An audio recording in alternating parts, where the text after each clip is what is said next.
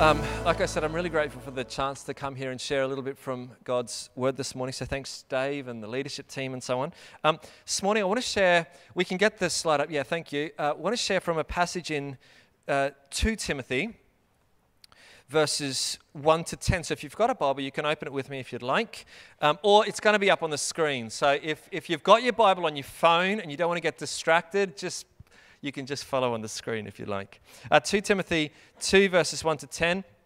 It's a passage about living and serving well. I think that if you wanted to write uh, a heading for what the passage is about, this is what you could call it live and serve well. So, Paul's writing to Timothy, right? And I think if you gave this passage a heading, this is a worthy candidate live and serve well. And what I want to do this morning is not. Um, I don't know what Dave normally does or whoever preaches here normally does. Presumably, normally read through the passage and then pull out a couple of uh, points uh, that we can reflect on and apply and so forth. Um, what I want to do this morning, rather than that, is not read through the whole passage straight off. I want to read through it section by section in three sections. And then um, after I read a couple of verses, we'll pause and just. Uh, see how it applies, particularly to missions, but also how it applies to us here at Bracken Ridge. Um, so there's not kind of three or four or two memorable points this morning, so to speak. I want to share the, the text in three sections and pull out some points, if you like, some thoughts for missions and for us here at Bracken. Does that make sense? Okay, it's about 10 people who know where we're going, so that's enough for me. Let's keep going. Uh, let's go to the next slide. Um, verses 1 to 2, 2 Timothy, verses 1 to 2. you then, my son, yeah, I'll read it here, my eyes. I'm going to need glasses soon. Reaching that stage in life, I have been making fun of my wife, which I shouldn't do confession time because she's just needed glasses and I've been keeping it hidden that I'm actually. Anyway. You then, my son, be strong in the grace that is in Christ Jesus. And the things you have heard me say in the presence of many witnesses, entrust to reliable men who will also be qualified to teach others. So, let's just get what these verses are saying. Verse 1 You then, my son, be strong in the grace that is in Christ Jesus. So, why, why is he saying you then? Like, what's going on here? In the verses just before this, uh, Paul describes three people. Two of them deserted him. Two of them, I don't know how to pronounce their names in English, Phygelus and Hermogenes, maybe that'll do. Uh, I don't know. Uh, they deserted Paul. We don't know why they deserted him.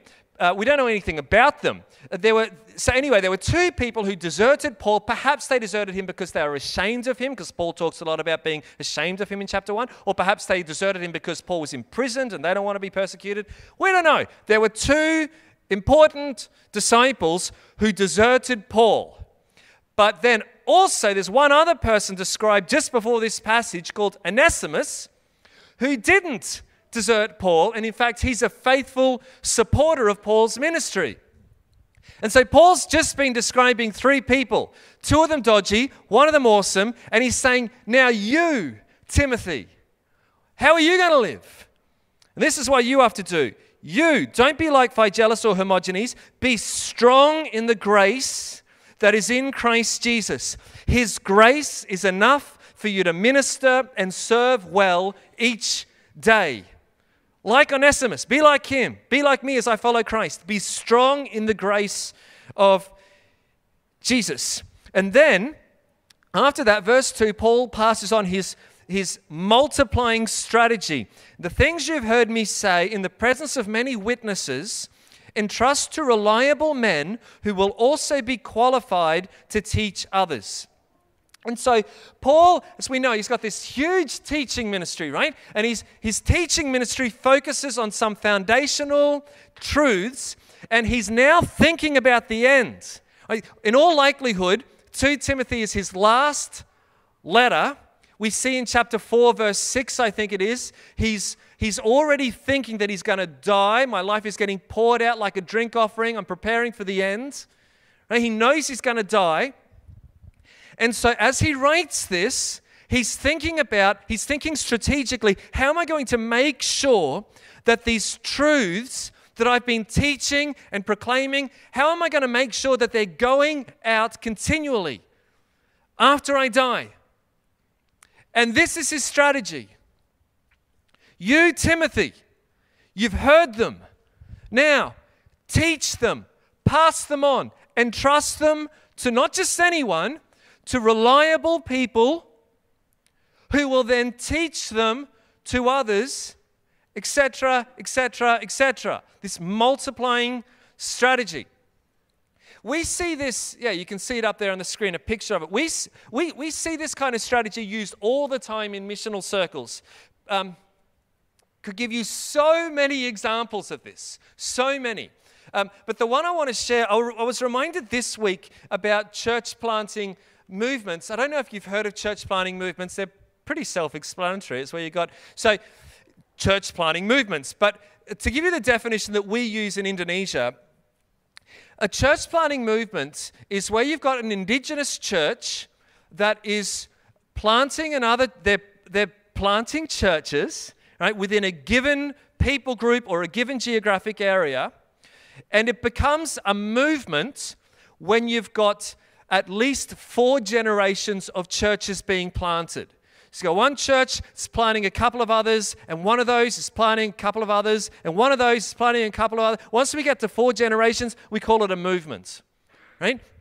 I was reminded of that because earlier this week, I was chatting to a friend of mine, a, a worker in Indonesia, Indonesian fella, and his, his job is what an amazing job it is. He gets to work with all different mission organizations and uh, denominations and so on to kind of see um, what's happening on the ground to kind of inform other mobs like Joshua Project. And like, it's his job to um, summarize, if you like, all of the ministry that's happening on the ground. And he was telling me that right now in Indonesia, there is round about 100 church planting movements, CPMs, happening. So, not just new churches, we're talking movements of churches. That's amazing. Like, it's amazing. And they're happening not just in a couple of people groups where you might have a huge people group and there's a church planting movement over here, church planting movement over here. They're happening in around about 40 unreached people groups, which is huge. Maybe that doesn't mean much to you, but for me, that's really encouraging. This is a huge thing that's happening in Indonesia at the moment. Lots of people coming to the Lord. Um, it's what we want to see. The, the multiplying principle, Paul's multiplying principle here is happening on the ground. There are people who uh, teach, who share the gospel, and they teach it clearly to others who are then able to go and teach it themselves. Now, when we talk about this kind of church planting thing, just so you're aware, so you've got the right picture in your head, uh, a, a church plant is frequently not the size of a church here or whatever. One organization, they have their cutoff at 12 people. Like you, you, you start a congregation, once you reach 12 people, we're going to start another one. So it's, it's very different to here. But there's a lot of stuff happening because people are following this 2 Timothy 2 2 principle. Entrust gospel truths to reliable people who will then pass them on to others. And I was thinking then about how it might apply to us here at Bracken Ridge. And really, there's, there's the direct application where the question here is how are we doing this? Are we doing this well? Can we do it better, etc.? How are we here entrusting gospel truths to reliable, gifted people who are then going to teach them on themselves well? And I don't know if that, I presume it's happening well, but the question can perhaps be reflected on can we do it better? But I was also thinking that there's an implicit question here, which is Am I someone who could be described as a reliable, trust? Am I someone who is teachable? Like when Paul was writing this to Timothy, and so Timothy's looking at the congregation or perhaps a couple of congregations in Ephesus, and he's going, okay, well, who are the reliable people here? Would he have been looking at me? Would he have been looking at you and straight away going, This is a reliable, teachable person who I'm going to entrust the truths of the gospel to and then entrust them to go and share it amongst others? And it's actually a, a question that's worth reflecting on because there are, there are frequently times when, when we are not teachable.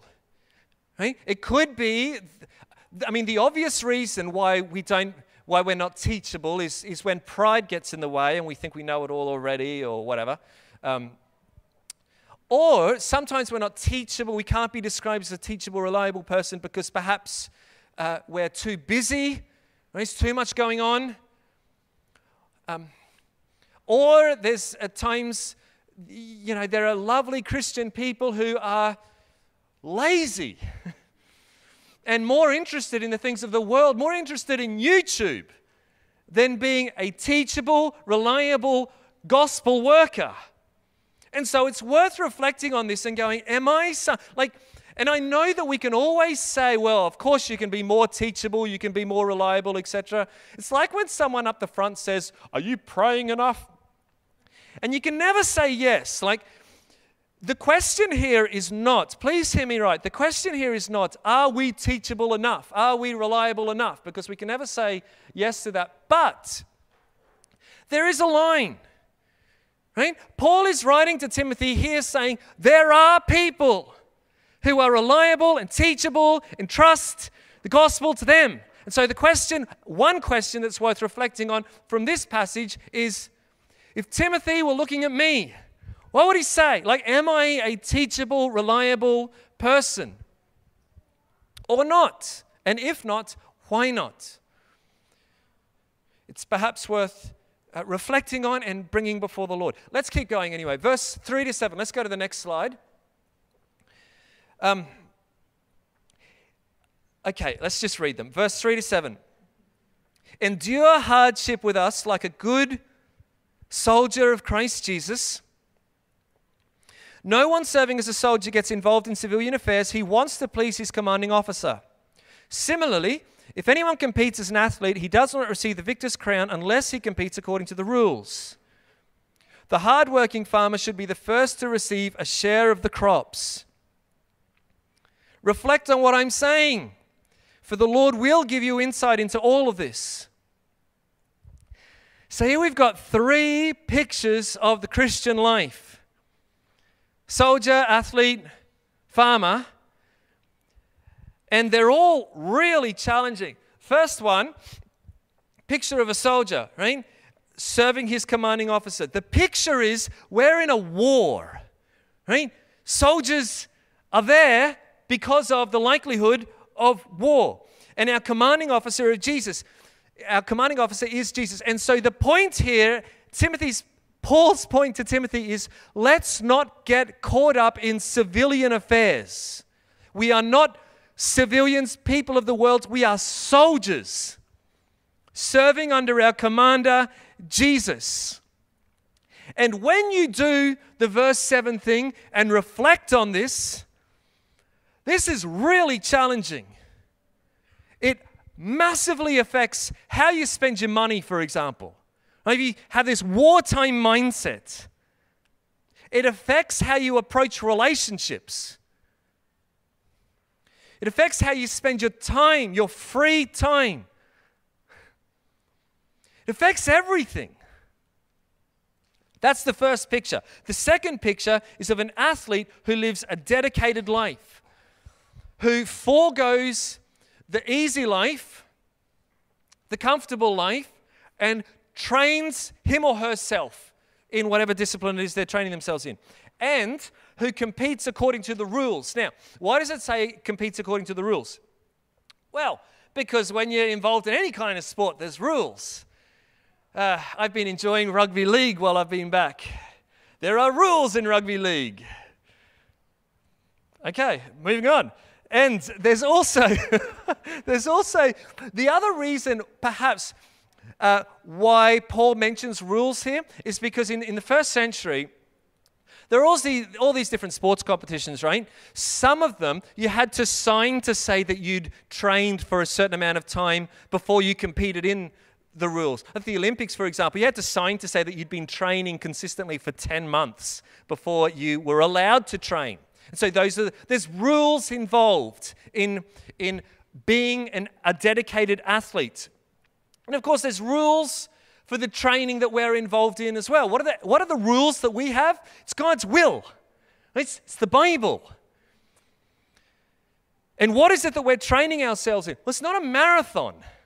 Not a literal marathon, anyway. We're training to be faithful disciples of Christ, to live and to serve well. I presume that when Timothy read this, he would have been immediately reminded of Paul's first letter to him, chapter 4, where Paul says, Train yourself to be godly.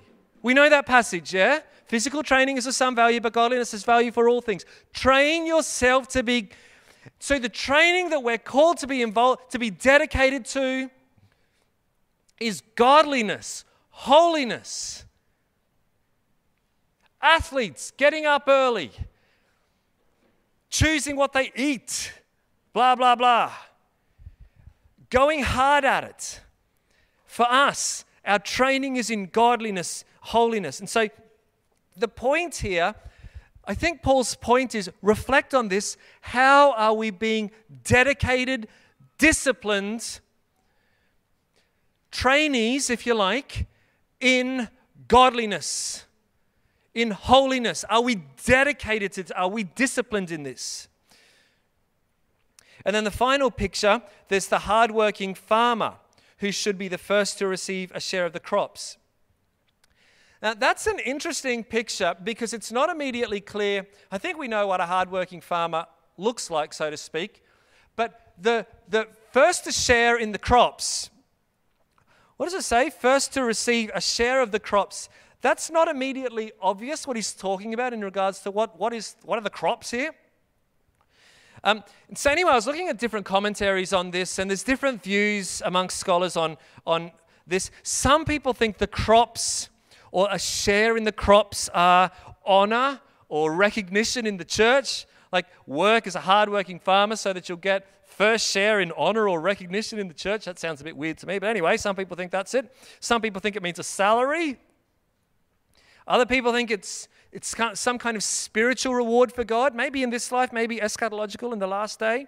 Maybe it's holiness, like work hard, Timothy, and you'll be the first to get a share in holiness, like you'll grow in holiness more than others. Maybe it means converts, um, because you know, the whole relationship between crops and harvest, Jesus is the Lord of the harvest, and let's call him the Lord of the harvest. Anyway, I don't know if it matters that much. Because if you, if you think on it, the point of the picture remains the same regardless. Namely, work hard and there is reward. It's worth it. Work hard. So, anyway, there's three pictures of different, three metaphors, if you like, of three different types of people. And the point of all of them is to live disciplined, hardworking, focused lives. And Paul says, verse 7 reflect on these. Think about them. And the Lord will give you insight. And so, homework this week, Bracken Ridge. Think on these. Reflect on them. What does it mean to be a hardworking soldier, hardworking farmer, a dedicated athlete, a disciplined person? What does it mean? I was thinking on these I was preparing for this, and I was reminded of the college where, um, where I'm teaching. So we, we kind of go a bit overboard with this. We try to build discipline into the lives of our students. So let me give you a picture of what a typical day in the life of a, an undergraduate student looks like. They live on the campus, they sleep for not long enough, then at 5 a.m., it's a big bell that rings, they have to be out of bed and down there doing their uh, chores, sweeping, cleaning, etc. 5 a.m. And a, mole, a roll is marked. You have to do it, right? Then straight after that, usually at about 5:20 or so, it's personal devotions time. You spend time uh, in God's Word, prayer, and so forth. Six o'clock, breakfast. Then after breakfast, get yourself ready for the day. Clean your teeth. I'm trying to convince people to clean their teeth. Clean your teeth. And then 7:30, chapel. Right? Chapel till nine o'clock. Nine o'clock, classes. Classes until one o'clock. One o'clock is lunch. Then two o'clock, classes again. Classes finish at either two or uh, uh, finish at either four or five o'clock. Then after that, you get a brief break they have a shower. Then dinner, six o'clock, seven o'clock. There's there's things different nights of the week. Could be prayer meetings, could be small groups, could be another worship service. And then 10 o'clock, uh, that's until 9 o'clock. Then you get yourself ready for bed. 10 o'clock, lights off. It has to be lights off. And then the next day, you get it up and do it, get up and do it again. And that's every day. Saturdays and Sundays, you still have to get up early and go to bed at the right time and so on. But you also have to be going to church twice a day on Sunday and Saturday, you, you know, hopefully day of rest, but they're not very good at that. Um, why do we do this? The reason why we are doing this is not because we want to build legalism in. You know, you tell people and they're like, oh, you know, you're just going to breed all these legalistic people. If you're sitting in classes for hours and hours every day where the gospel is being taught clearly, I can't see that happening. What we're wanting to see happen is students know what it means to live disciplined lives like soldiers. So that then, when they're sent back to wherever it is that they're going to serve, they serve well. Disciplined, pouring out their lives for the sake of Christ. So, anyway, let's live disciplined lives. Bracken Ridge, with Jesus as our leader. Could talk on that for a long time, but let's keep going. Last part of the passage, uh, verses 8 to 10. Remember Jesus Christ, raised from the dead, descended from David. This is my gospel, for which I am suffering, even to the point of being chained like a criminal. But God's word is not chained. Therefore, I endure everything for the sake of the elect that they too may obtain the salvation that is in Christ Jesus with eternal glory. In the original language, these three sentences, uh, three uh, verses are one sentence. It's, this is one big thought, but for the sake of clarity, we'll just go through it bit by bit. The first bit remember Jesus Christ, raised from the dead, descended from David. This is my gospel. So, the good news that Paul you want to sum up the Gospels, all different ways that Paul does it? This is one way he does it. Jesus Christ, raised from the dead, descended from David. It's the good news that Paul preached, centered on Jesus the Messiah. Descended from David, it's like a shorthand way of saying he is the Messiah. He fulfilled the Davidic promise uh, all the promises about a descendant from David, including the Davidic promise that you see in 2 Samuel 7, for example, that there's a coming king and so forth.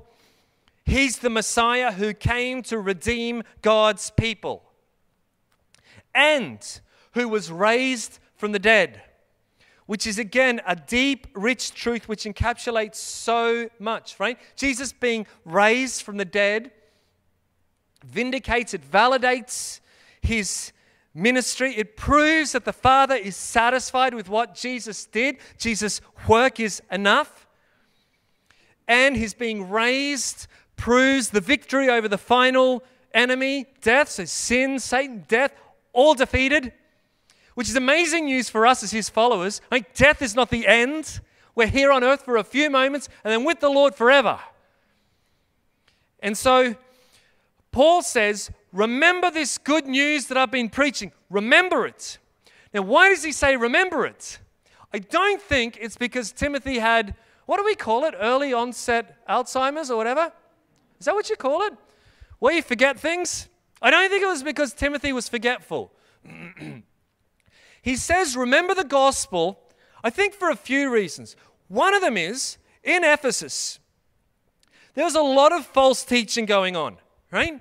And so, uh, remember the gospel is it's another way of saying guard the good deposit, which he says in chapter 1.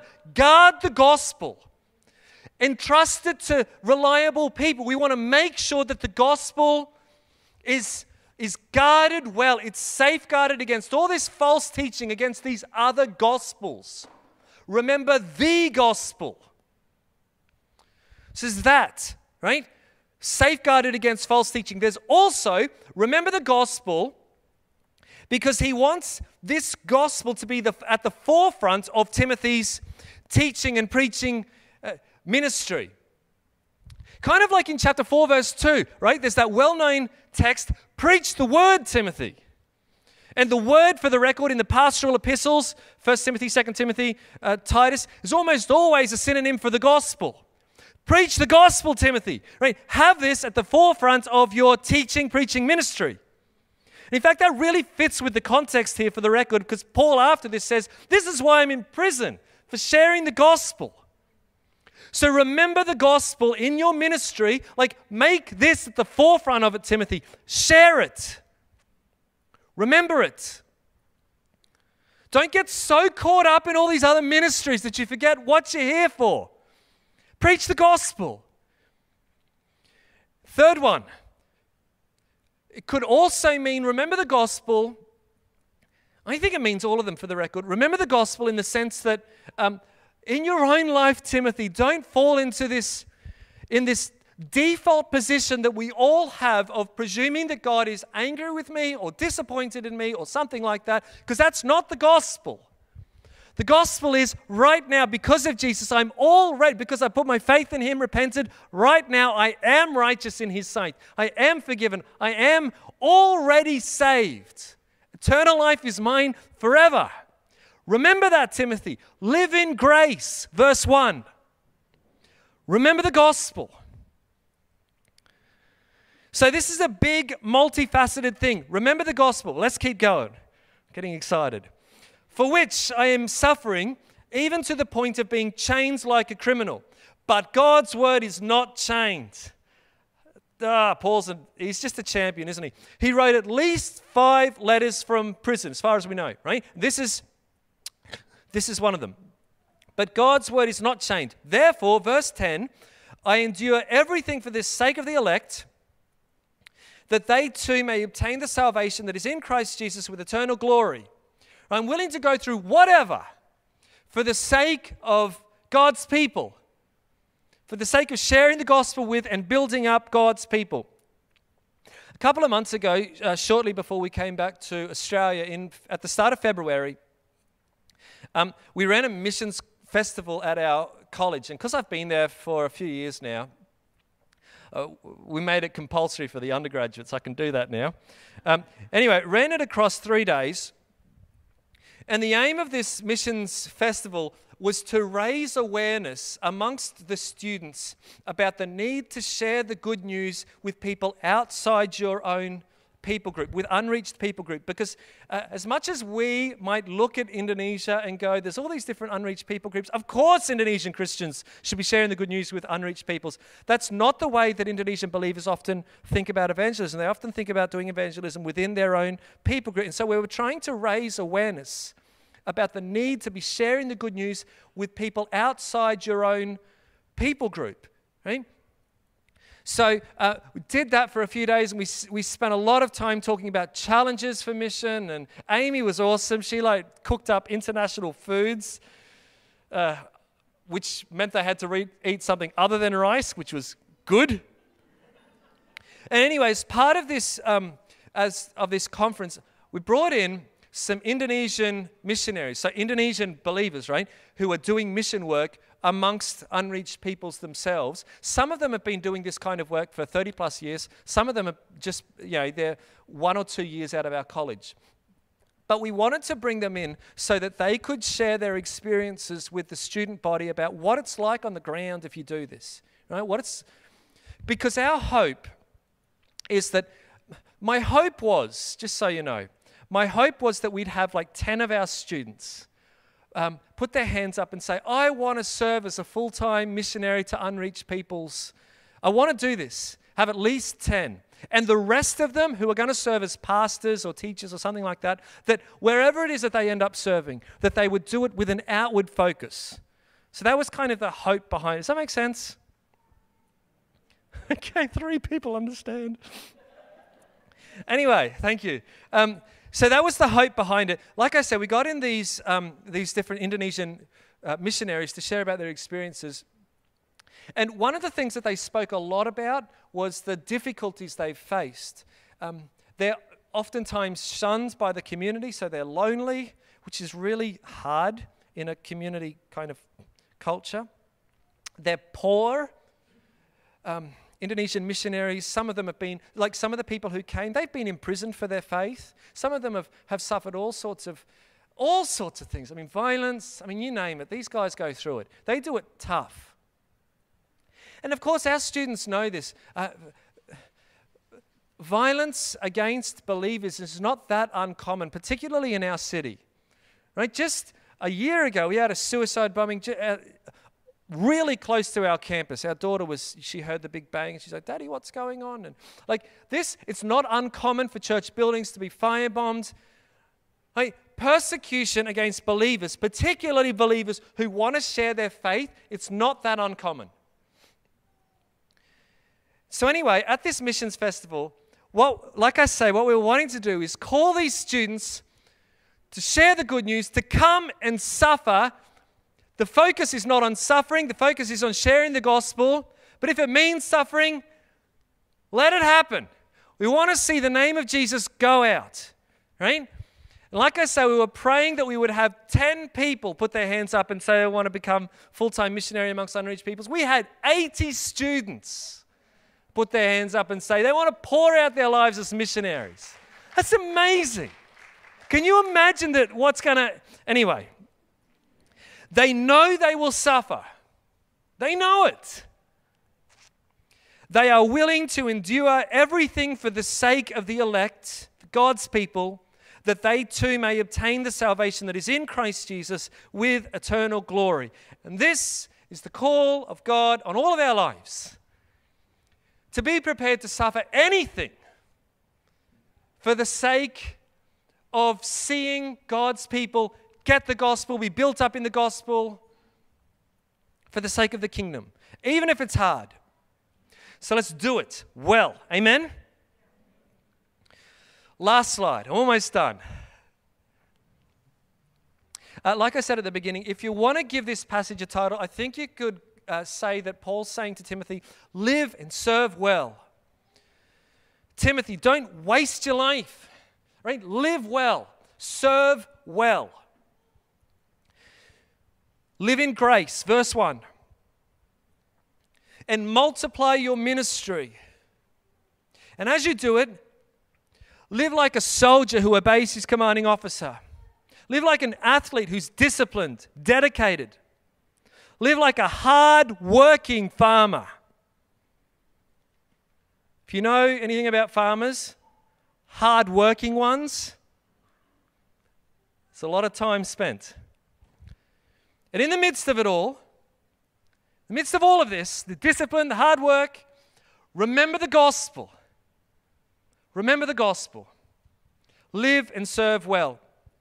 A couple of days ago, th- two days ago, I was reminded of a poem by a missionary. I want to finish with this a, a British missionary uh, in heaven called C.T. Studd. You may have heard of him.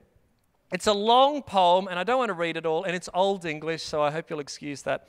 But um, I, I, just want to read a couple of stanzas because I think it in, encapsulates um, what, what some of what Paul was, was saying to Timothy through this passage. So I'll just read a couple of stanzas, and then we'll pray, and we're done. Um, only one life. Twill soon be past. Only what's done for Christ will last. I'll let my love with fervor burn, and from the world let me turn, living for thee and thee alone, bringing thee pleasure on thy throne. Only one life twill soon be past. Only what's done for Christ will last. Only one life, yes, only one. So let me say, Thy will be done. And when at last I'll hear the call, I know I'll say, "'Twas worth it all. Only one life. Twill soon be past.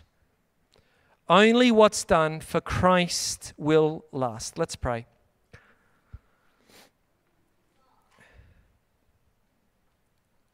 Father, we thank you for um, the word uh, in this passage and the call, the challenge it is to us to live and serve well.